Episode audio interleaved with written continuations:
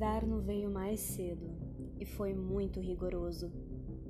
Amy viu Nahum com menos frequência que de costume e observou que ele começava a ficar preocupado. A família dele também estava cada vez mais taciturna e eles começaram a deixar de aparecer na igreja e nos demais eventos sociais da região. Não havia causa para tal isolamento e melancolia, se bem que todos da família, vez ou outra, reclamavam da saúde e de uma vaga sensação de inquietude.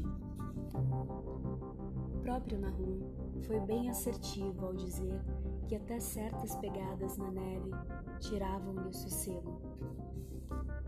Era comum no inverno haver pegadas de esquilos vermelhos, coelhos brancos e raposas, mas o agricultor pensativo afirmava ver algo incomum quanto à natureza e à harmonia.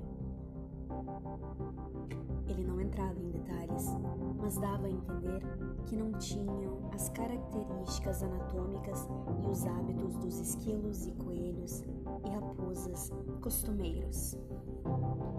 Amy ouvia sem demonstrar interesse pela conversa, até a noite em que passou pela casa de Nahum de Trenó, voltando de Clark's Corner.